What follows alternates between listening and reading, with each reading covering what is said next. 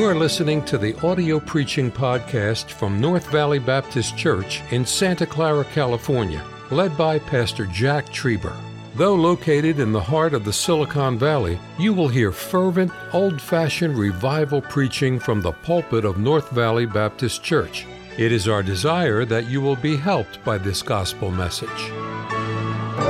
Bible, please turn with me to the book of 1 Samuel tonight. We're going to read chapter number 4 from this book of 1 Samuel. Appreciate that good song. Uh, uh, Pastor and I were kind of talking during it about the truth of the song and what a hard, it's a hard thing sometimes to hold still. There's sometimes an unsettledness in the will of God because God is causing that unsettledness. You'll take a step of faith into the next area of His will. But a lot of times I found out when there's an unsettledness in the will of God, it's because I'm too concerned with self. I'm not content with what God has given me. And I preached on the radio this morning out of 1 Corinthians how it's God that distributes to every man. God's the one from His hand to your life. Whatever course it is, God gave it to you. And sometimes when we get that unsettled, I got to move, I got to make a decision, it's often that we're not content with what God has done. And we're saying, God, you got this thing wrong, I can do it better. So you just hold still. Don't kick down a door if God hadn't unlocked it. God will open it for you. I appreciate that good song. 1 Samuel chapter number 4. And I'm praying God will use the thought tonight to stir our hearts, to uh, awaken us, to challenge us. And uh, I'm glad that this problem is not a problem here at this place, but it definitely could become one.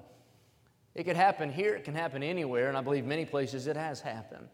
And I'm praying tonight that God will stir us. We were talking up here on the platform. I don't know if we can convey it, and I don't even know if I understand it, but I believe it how important and not trying to puff up this place or us, but how important we are for such a time as this where God has placed us. We could go someplace easier and go someplace else, but I don't think we get to see what God is doing. You don't pay the price. But the thing is, we need more than just a big building and more than just a full sheet of activity. We must have God in everything that we do. Look with me at this chapter. I don't know if I'll read all of it. I, I thought about it, but I don't think I will. Skim through it. But I want to give you the thought tonight. Look at verse number one. And the word of Samuel came to all Israel. Now Israel went out against the Philistines to battle and pitched beside Ebenezer, and the Philistines pitched in Aphek. And the Philistines put themselves in array against Israel. And when they joined battle, Israel was smitten before the Philistines. And they slew of the army in the field about 4,000 men. And when the people were come into the camp, the elders of Israel said, Wherefore hath the Lord smitten us today before the Philistines? Let us fetch the ark of the covenant of the Lord out of Shiloh unto us, that when it cometh unto us, it may save us out of the hand of our enemies. So the people sent to Shiloh, that they might bring from thence the ark of the covenant of the Lord of hosts, which dwelleth between the cherubims. And the two sons of Eli, Hophni and Phinehas, were there with the ark of the covenant of God. And when the ark of the covenant of the Lord came into the camp, all Israel shouted with a great shout, so that the earth rang again. And when the Philistines heard the noise of the shout, they said, What meaneth the noise of this great shout in the camp of the Hebrews? And they understood that the ark of the Lord was come into the camp. And the Philistines were afraid, for they said, God is come into the camp. And they said, Woe unto us, for there hath not been such a thing heretofore. Woe unto us, who shall deliver us out of the hand of these mighty gods? These are the gods that smote the Egypt. Now they got that wrong and they got that right at the same time. They don't fully comprehend. They're right about what God did, but they're wrong about the fact that it's God's. It's not God's, it's Jehovah God. These are the gods that smote the Egyptians with all the plagues in the wilderness. Be strong and quit yourselves like men. He's saying, act like a man, be courageous. O you Philistines, that you be not servants unto the Hebrews as they have been to you. Quit yourselves like men and fight. And the Philistines fought, and Israel was smitten, and they fled every man into his tent, and there was a very great slaughter for their fellow of Israel, 30,000 footmen. Look at verse 11. And the ark of God was taken, and the two sons of Eli, Hophni and Phinehas, were slain. If you read the rest of the chapter, we won't read it for sake of time. Eli, who's been serving as the high priest, he's an old man. He's been serving 40 years. He gets word that the ark of God was taken. The ark of God represented the presence of God, and along with that, the power and the protection and the promises of God. When Israel had the ark, they had the blessings of God. The ark represented God's tangible presence in their midst. The ark is gone. They've lost the presence of God. But then he hears his boys that were serving as priests, they shouldn't have been, but they were, were killed in battle. The man is so shaken by what he heard. In verse number 18, it says he falls off of his seat and being a heavy man, he falls on the side of his head breaks his neck, and he dies. One of the wives of his, one of his sons is about to give birth to a baby. The wife of Phinehas is being delivered, and she gives birth to this baby and dies in childbearing. But before she dies, she declares the name of the son. And the son's name is, a, is a, uh, an announcement of the spiritual condition of Israel, an indictment. His name is Ichabod. Maybe you've heard that name before. The name means the glory has departed. Or you could say it like this goodbye, glory. Goodbye, presence of God.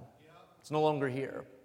If you read this chapter, it's a chapter of death, it's a chapter of despair, it's a chapter of depression, it's a chapter of defeat because Israel lost the presence of God.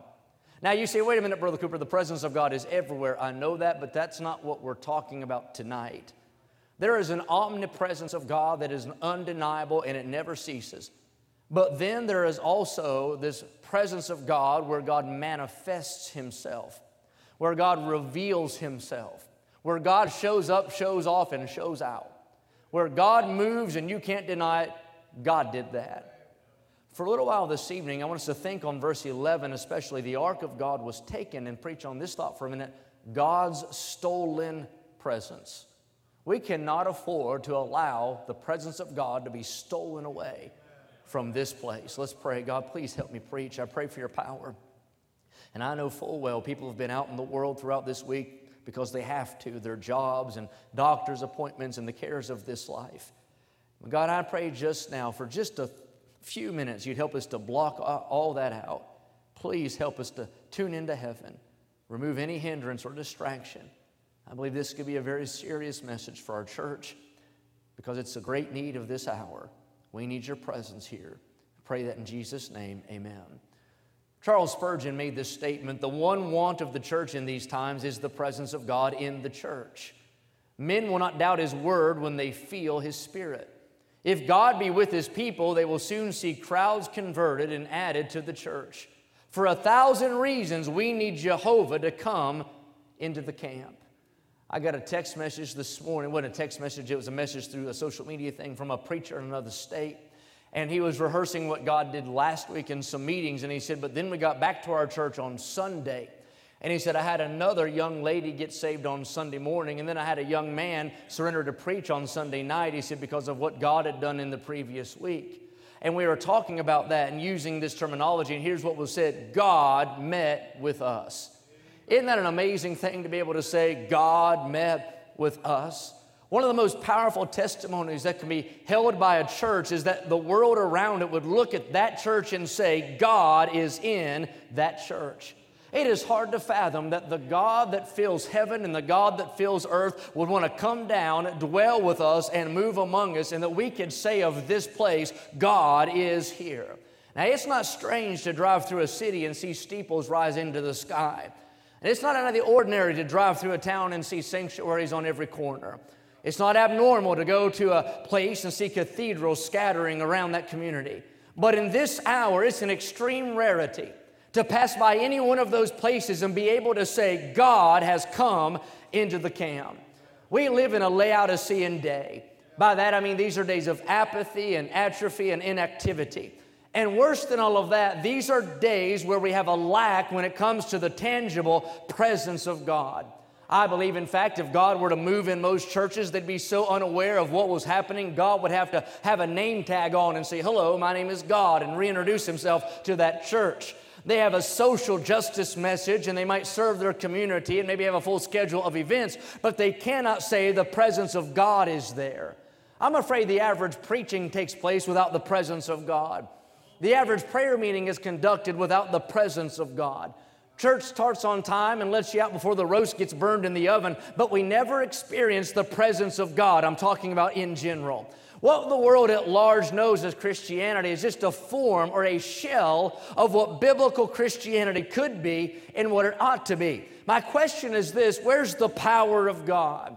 Where's the energy of the Holy Spirit? Where's the shaking? Where's the stirring? When you don't have the presence of God, that sounds the death knell on a church. It closes the coffin. It ushers in an era of Ichabod when there is no presence of God. A church goes from being a living organism to a dead organization if God is not moving in that church. Tonight, I'm glad our church does a lot of things well. You can travel the country and you can go and talk to people in different churches, and they know our church. And when I talk to people about our church, it's always complimentary and it's very positive, and we have a great reputation in a number of areas. For example, I believe we do Sunday school well. I believe we do choir well. I believe we do congregational singing well. I believe we do soul winning well. I believe we do the bus ministry well. And I'm not saying this for any reason, but I, believe we do preaching well. What I'm saying is, I believe the hand of God and the blessings of God have been on this place historically, and I believe it's on this place tonight. But the one thing that secures the blessing of God in all of those areas is simply this we have been blessed to have the presence of God manifested in our church. More than just His omnipresence, I'm talking about God has seen fit to display Himself through this ministry. There's no mistaking that kind of presence of God. Souls are saved when you have that kind of presence of God. The baptistry is stirred when you have that kind of presence of God. The pews will be full when you have that kind of presence of God. There's stability in the membership when you have that kind of presence of God. There's spiritual growth when you have that kind of presence of God. The altars are packed and prayer meetings are filled and there's influence and impact outside of the four walls of the building when you have that kind of presence of God. And everything that we've seen here, and all that we're seeing here, and all that I'm begging God will see here in the future is owed to that kind of presence of God. In Proverbs 10 and verse 22, the Bible said, The blessing of the Lord, it maketh rich, and he addeth no sorrow to it. And we are blessed tonight because of the Lord. We sing the song, Surely the presence of the Lord is in this place. But most churches can only sing the song. I'm glad we don't just get to sing the song. I'm glad we get to see the truth. And often God will come down and meet with us in our church. There is no substitute for the presence of God. It can't be mimicked, it can't be duplicated, it can't be substituted. We have to have it, we ought to want it, we can't afford to lose it, and I'm glad it's been here. Have you ever stopped to wonder and ask yourself, why is it there's so much compromise in general in our day? Why is it that the average church is worldly and not separated?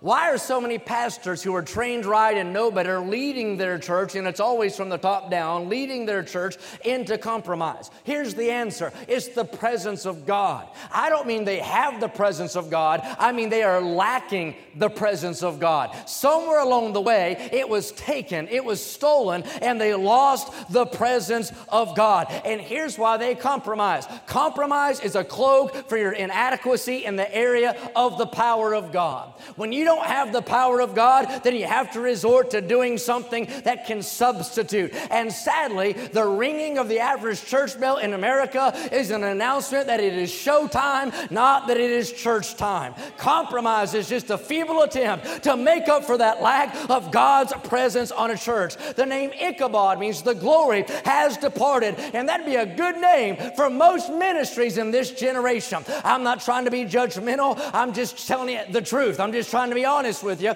You can drive throughout Santa Clara and you can see the gay flag on these churches. You can see signs about social justice messaging. You can see all this community service and pass out a water bottle for Jesus thing, but there's no gospel being preached. The average place today could be called Ichabod Baptist Church or Ichabod Cathedral or Ichabod Worship Center because the presence of God is no longer there. The average church today needs an undertaker, not a pastor. They need a coffin, not a church building. They need a gravestone, not a marquee. Isaiah got in the presence of God, and it wasn't flesh, flesh, flesh. It was holy, holy, holy. It was woe unto me, I'm an unclean man. Tonight, Christianity's missing one thing, but the one thing we're missing is the most important thing in the world, and that's the presence of God.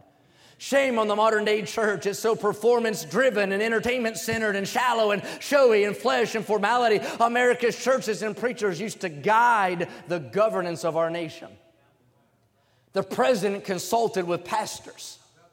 But now our nation's leadership mocks the church and discards the voice of the man of God. I honestly fear on the average Sunday morning at the average American church, which is all I know about, but the average American church, lost people show up and they leave lost.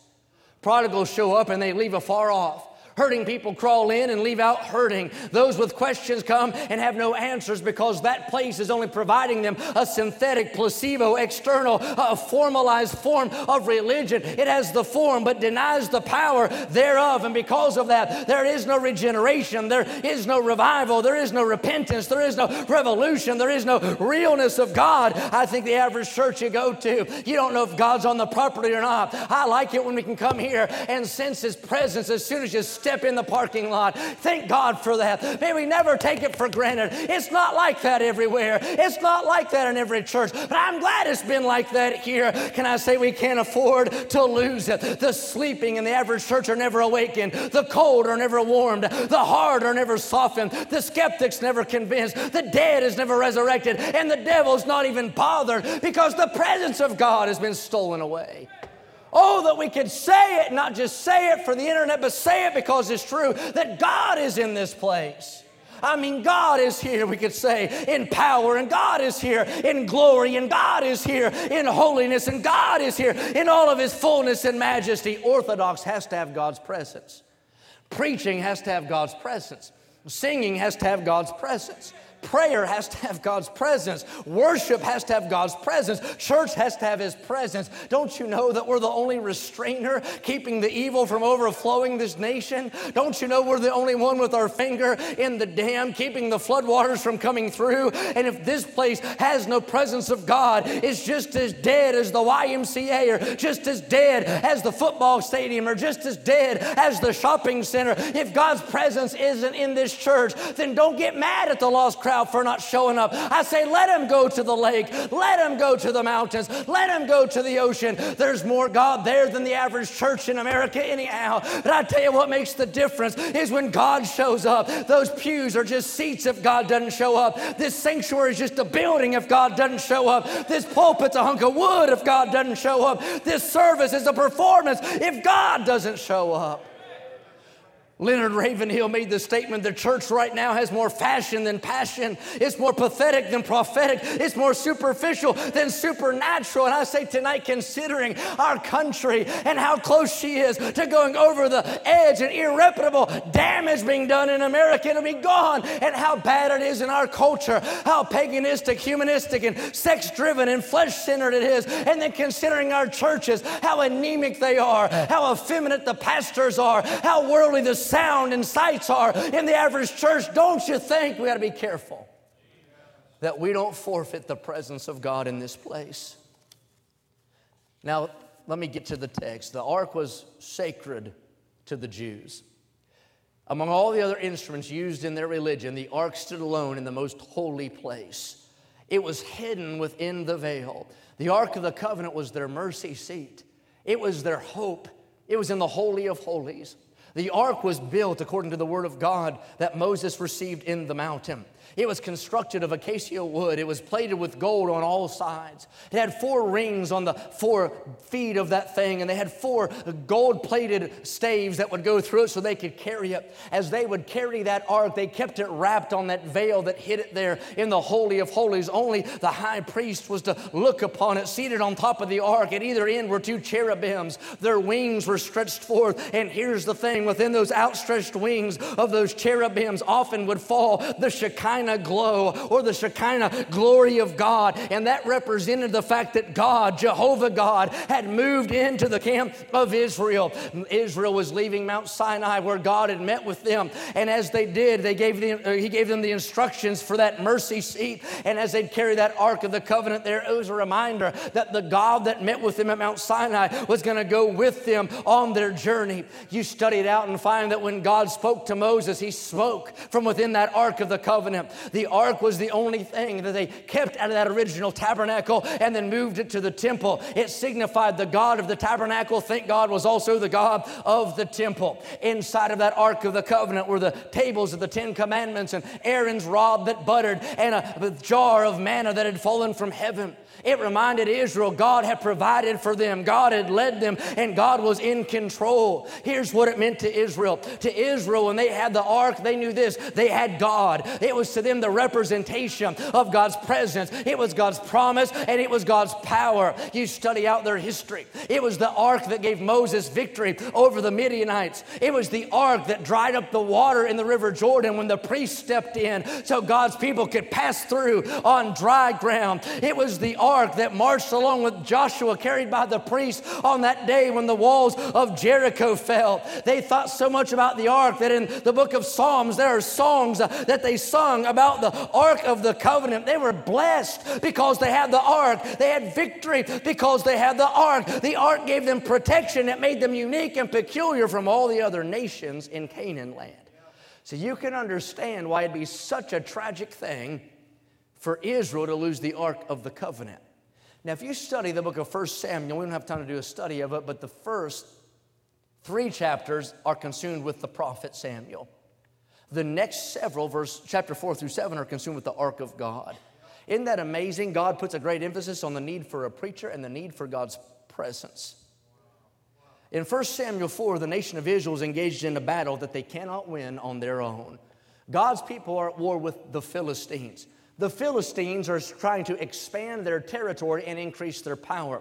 The Bible tells us that they set the battle in array at a place called Ebenezer. In verse number three, the text says that Israel's defeated in this primary battle. In fact, 4,000 soldiers are killed and lie dead on the battlefield. Israel shocked and overwhelmed by their losses. They can't believe it. They're not used to being on the winning end of things. The elders of Israel gather together and they make the decision in verse three to go get the ark from Shiloh. Now, I could preach on that. The ark wasn't supposed to be in Shiloh and all this kind of thing, but they go and fetch it. They use the terminology let us fetch the ark of the covenant of the Lord. Now, here's what they're thinking we can't win this battle if we don't have the presence of God. We won't be victorious without the presence of God. We've won in the past when the ark was there, and they learned from their losses and they got the ark of the covenant. Now, for context, it's important to know this is taking place at the end end of the period of the judges. So Israel is not real spiritual. They're not necessarily living for God.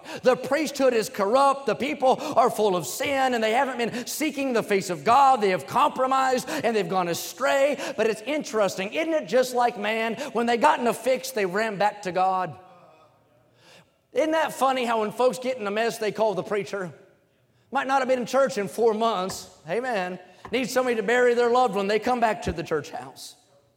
Isn't it just like, man, the people go to Shiloh, they get the ark, and they bring it there to Ebenezer? A shout rings out in the camp of Israel God is in the camp. The Philistines, the lost world around, hears the noise. The earth is ringing with shouts, not shouts of defeat, but now shouts of victory and they wonder what in the world is going on in the camp of Israel. And they find out the ark of God has entered into the camp. Even the lost world knew what that meant. They said, Man, there's something different about them now. God has come into the camp of Israel. At first, the Philistines are scared to death, but they're motivated by their leadership. Quit you like men. Be courageous today. And the Philistines march back out on the battlefield. They set the battle in array, and this time not 4,000, but many, many many thousands, 30,000 of Israel's soldiers are killed in the battle. Worse than that is verse 11. The Bible said these Philistines had the audacity to go and grab that Ark of the Covenant, the presence of God, the promise of God, the provision of God. The world, in essence, grabbed hold of that and stole it away from the people of God. When the Philistines marched off with the Ark, they marched off with God's blessing, they marched off with God's hand They marched off with God's favor. They marched off with God's presence. They marched off with God's provision. Can you see it there? Israel's left without the presence of God. Some men run to Eli, the old preacher, and they tell him what had happened. They said, Your boys, Hophni and Phinehas, those boys were full of sin and they're better off dead anyhow, but that's another sermon. Those boys are dead, and Eli, he still loved them. He heard about it. He's shocked and he hears the presence of God is gone. He can't handle it, and the old fellow falls off his seat, breaks his neck, and dies. There's been 4,000 dead, there's been 30,000 dead. Now the high priest is dead, and now his daughter in law is about to give birth. She's about to give birth to a baby, and as she's about to give birth, her body weakens, her heartbeat wanes, and in her final breath, she declares, after hearing of what's happened, This baby's name is going to be Ichabod. And she dies. That name would have rung out in the ears of those who are helping her as a reflection upon Israel's condition. When she called him Ichabod, what she's saying is his name is goodbye to the glory of God. The ark is gone. The glory of God's been stolen away. God's presence is, uh, has been taken away. It's a sad day. God is gone from this place. I'm going to apply this and we'll be through. Losing the ark to the Philistines was just a physical representation of what had already taken place in Israel, honestly. Israel had forsaken God long before they had the ark taken away from them. But for our illustration tonight, we're just going to think about the ark representing the presence of God. Let me say this it's a dangerous thing when you play fast and loose with God's presence. God's presence, in the fashion that we're talking about it tonight, is a privilege for the few, not a promise to, the, to, to many. When God's presence is in a place, it sets the ideal atmosphere for people to get saved. I tell you this, I preach in some places, I don't know if you can get saved. It's so tight and so carnal and so fleshly in there. It sets the ideal atmosphere, liberty, if you will, to see the power of God. There's some places that show up and get in service and leave and never do see God move. The presence of God sets the ideal atmosphere for conviction. It sets the ideal atmosphere for holiness and revival. I'm not talking about his consistent presence, but I'm talking about us becoming conscious of his presence to say God is in the camp. And here's the lesson the same place and the same people that once enjoyed the presence of God are the same place and same people that can have it stolen away. A little boy was given a penny to put in the offering plate at church, and his daddy said, Whenever you go to the uh, church, give that penny to God. Give it to God when you go to church. And that little boy said, I will. They got in the car after church, and on the way home, he could hear that noise of a penny flipping in the back seat and turned around. His little boy's flipping that penny up in the sky, and he said, Son, what is that? He said, It's that penny. He said, I told you to give that penny to God at church. He said, Well, I plan to, but I never saw God at church. The presence of God upon a ministry or a church or a Christian is such a delicate thing.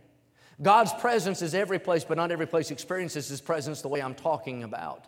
I don't know if I can communicate it clear enough, and I don't know if we could comprehend it anyway, but can you imagine if God would just undeniably show Himself in this place? A.J. Gordon would pray, I'm not preaching unless you go with me, and I'll not stand unless you stand with me, and I'll not go unless you go with me. And a young lady heard him saying that, went out to the crowd and said, Don't worry, the preacher's on his way, and he's bringing someone with him.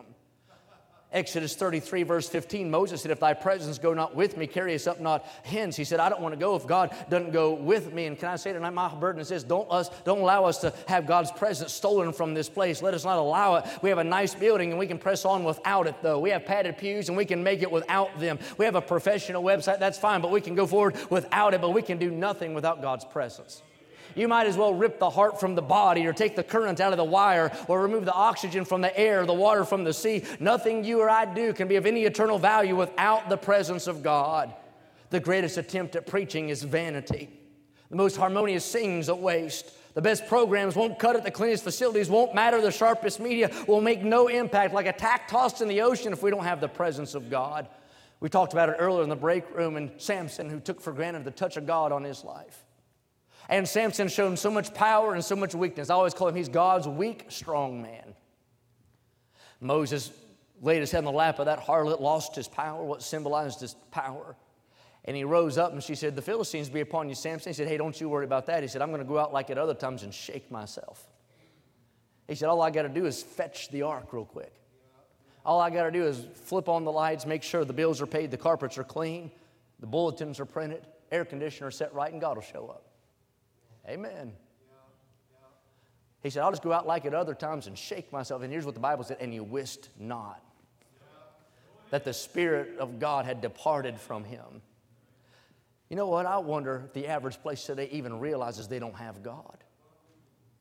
They have their clergyman go up there with his long flowing robe and recite something from a dead book, and they go through their emotions and chant and do a little formalized whatever it is and think they went home and they feel good on the outside and so empty, a white as sepulchre full of dead men's bones on the inside. Can I say today our generation has enough blind men leading blind people? We don't need another church like that. There's a bunch of places like that across town. If you want that, you can go down to the bowling alley or the country club. This is the house of God. And I tell you, it matters if God is in his house. I've said it all the time here. We can have church without me again, we can have church without pastor, we can have church without you, but you can't have church without God. And every time we meet in a place like this, we need His presence to manifest Himself. And here's why because somebody that comes in here is one heartbeat from hell. Somebody who comes in here is broken and needs some help. Somebody who's in here is hurting and needs a balm on their life. There's people in here with real needs and real despair, and they need an encounter with a real God. When's the last time you came to church and met with God? You didn't say, care who's in the pew next to me, or who's in front or behind, but God met with us today in church. That's what we need in this hour. No show, no surface, not shallow, not stirring my senses, an encounter with God, not pride, not arrogance, not flesh. There's enough Ichabod. We don't need that here. That church in Sardis looked good, but it was dead. The prettiest corpse in town. They had a bus ministry and a choir and a school and a college and everything in line and no touch of God. Amen. Man, I don't want that. And I don't, I'm glad we don't have that. But man, a lot of places do. That Chauncey Goode Auditorium burnt down. I think that's what it was. One was that the one that burnt down? Dr. Roberson's auditorium in Chattanooga burnt down a couple weeks ago, and I was talking to uh, Brother Gravely about it on the phone. I think it was, and he said, I praise God it burnt down. He said, I praise God it burnt down. He said, that thing stood long enough as a monument of what used to be. He said, we'll just get rid of it. I never thought about it like that, but then I thought, you know what? I'm glad it did too, I guess. Because it was inhabited by people who didn't believe like that anyway. Yeah. It'd be better if this place just fall to the ground than go that direction. Amen. When a place loses the presence of God, it doesn't matter who the pastor was. It doesn't matter how many used to go to their school. It doesn't matter how much they ran on buses. Amen. It doesn't matter what kind of pro- program they have or marketing they do or what kind of media team they can put together or how many videos they can concoct. None of that's going to matter if you lose the presence of God. Amen. Let me give you some. I got to close. Let me give you some. Principle without the presence of God is no good. Doctrine without the presence of God is no good. Fundamentalism without the presence of God is no good. Amen. Having everything right is wrong if you don't have the presence of God. There's no revival, there's no reach, there's no people being restored. We have to have, the, all right, let me give you something. Here's the results of losing God's presence there's death. All throughout this chapter, things die. When things start dropping off, the first place I would check is that is the presence of God in this place. Number two, there's despair. That's that defeatist attitude. The presence of God will not tabernacle around a bunch of pessimistic, whining kind of people. Just because it'll revolutionize those people if it comes down.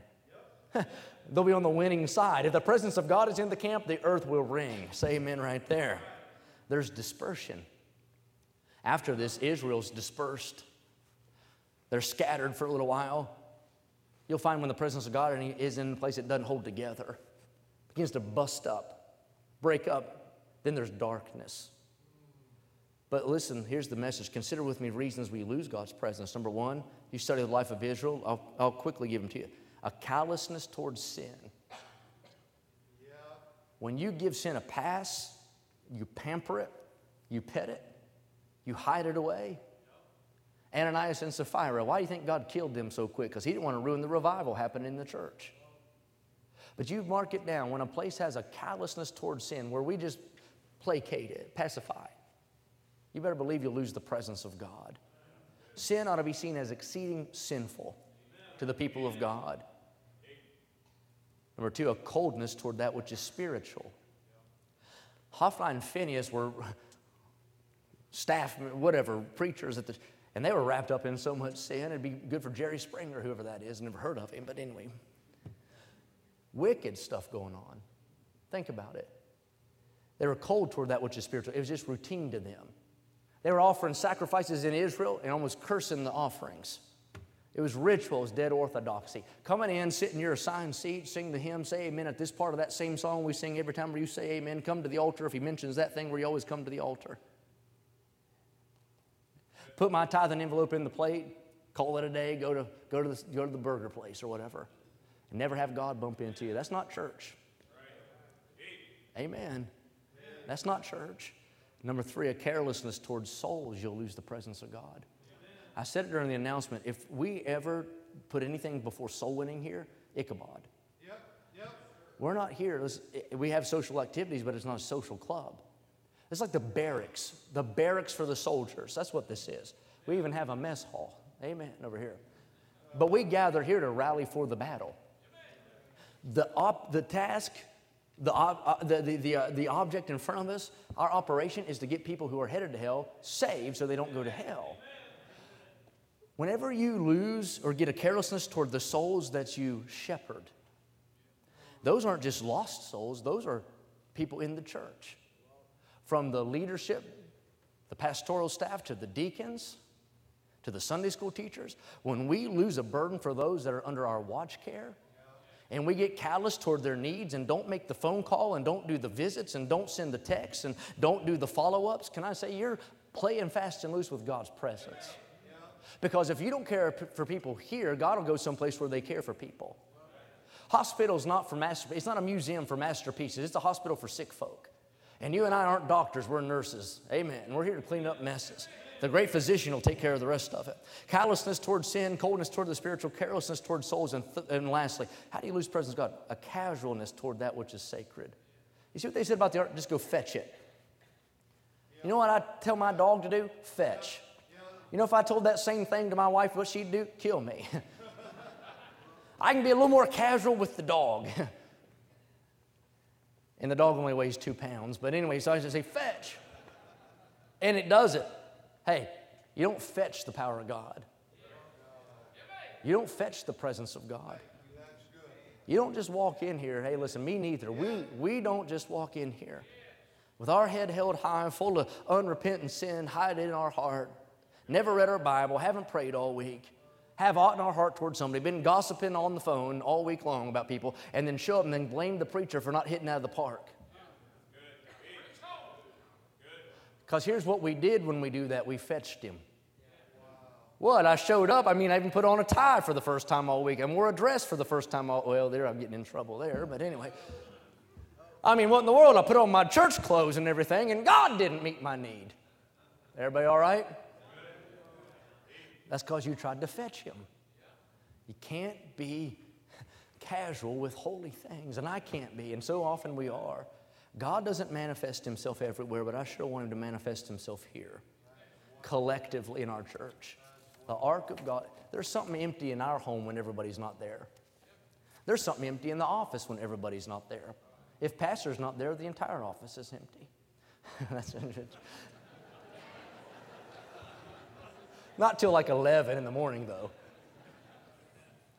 But isn't it true at your home or at Christmas time, at holiday, when you miss a family, and you're like, man, it's just not the same without them. It's just not the same when they're not around. Church is not the same when God's not around. But my goodness, it's good when He's around. Tonight, here's my prayer. We cannot afford to let something steal it away. So we've got to keep ourselves right with Him so He'll meet with us. Thank you for listening to the audio preaching podcast from North Valley Baptist Church in Santa Clara, California, led by Pastor Jack Trieber. For more information about our ministry or to find out how to get in contact with us, visit our website at nvbc.org. May God bless you as you serve Him this week.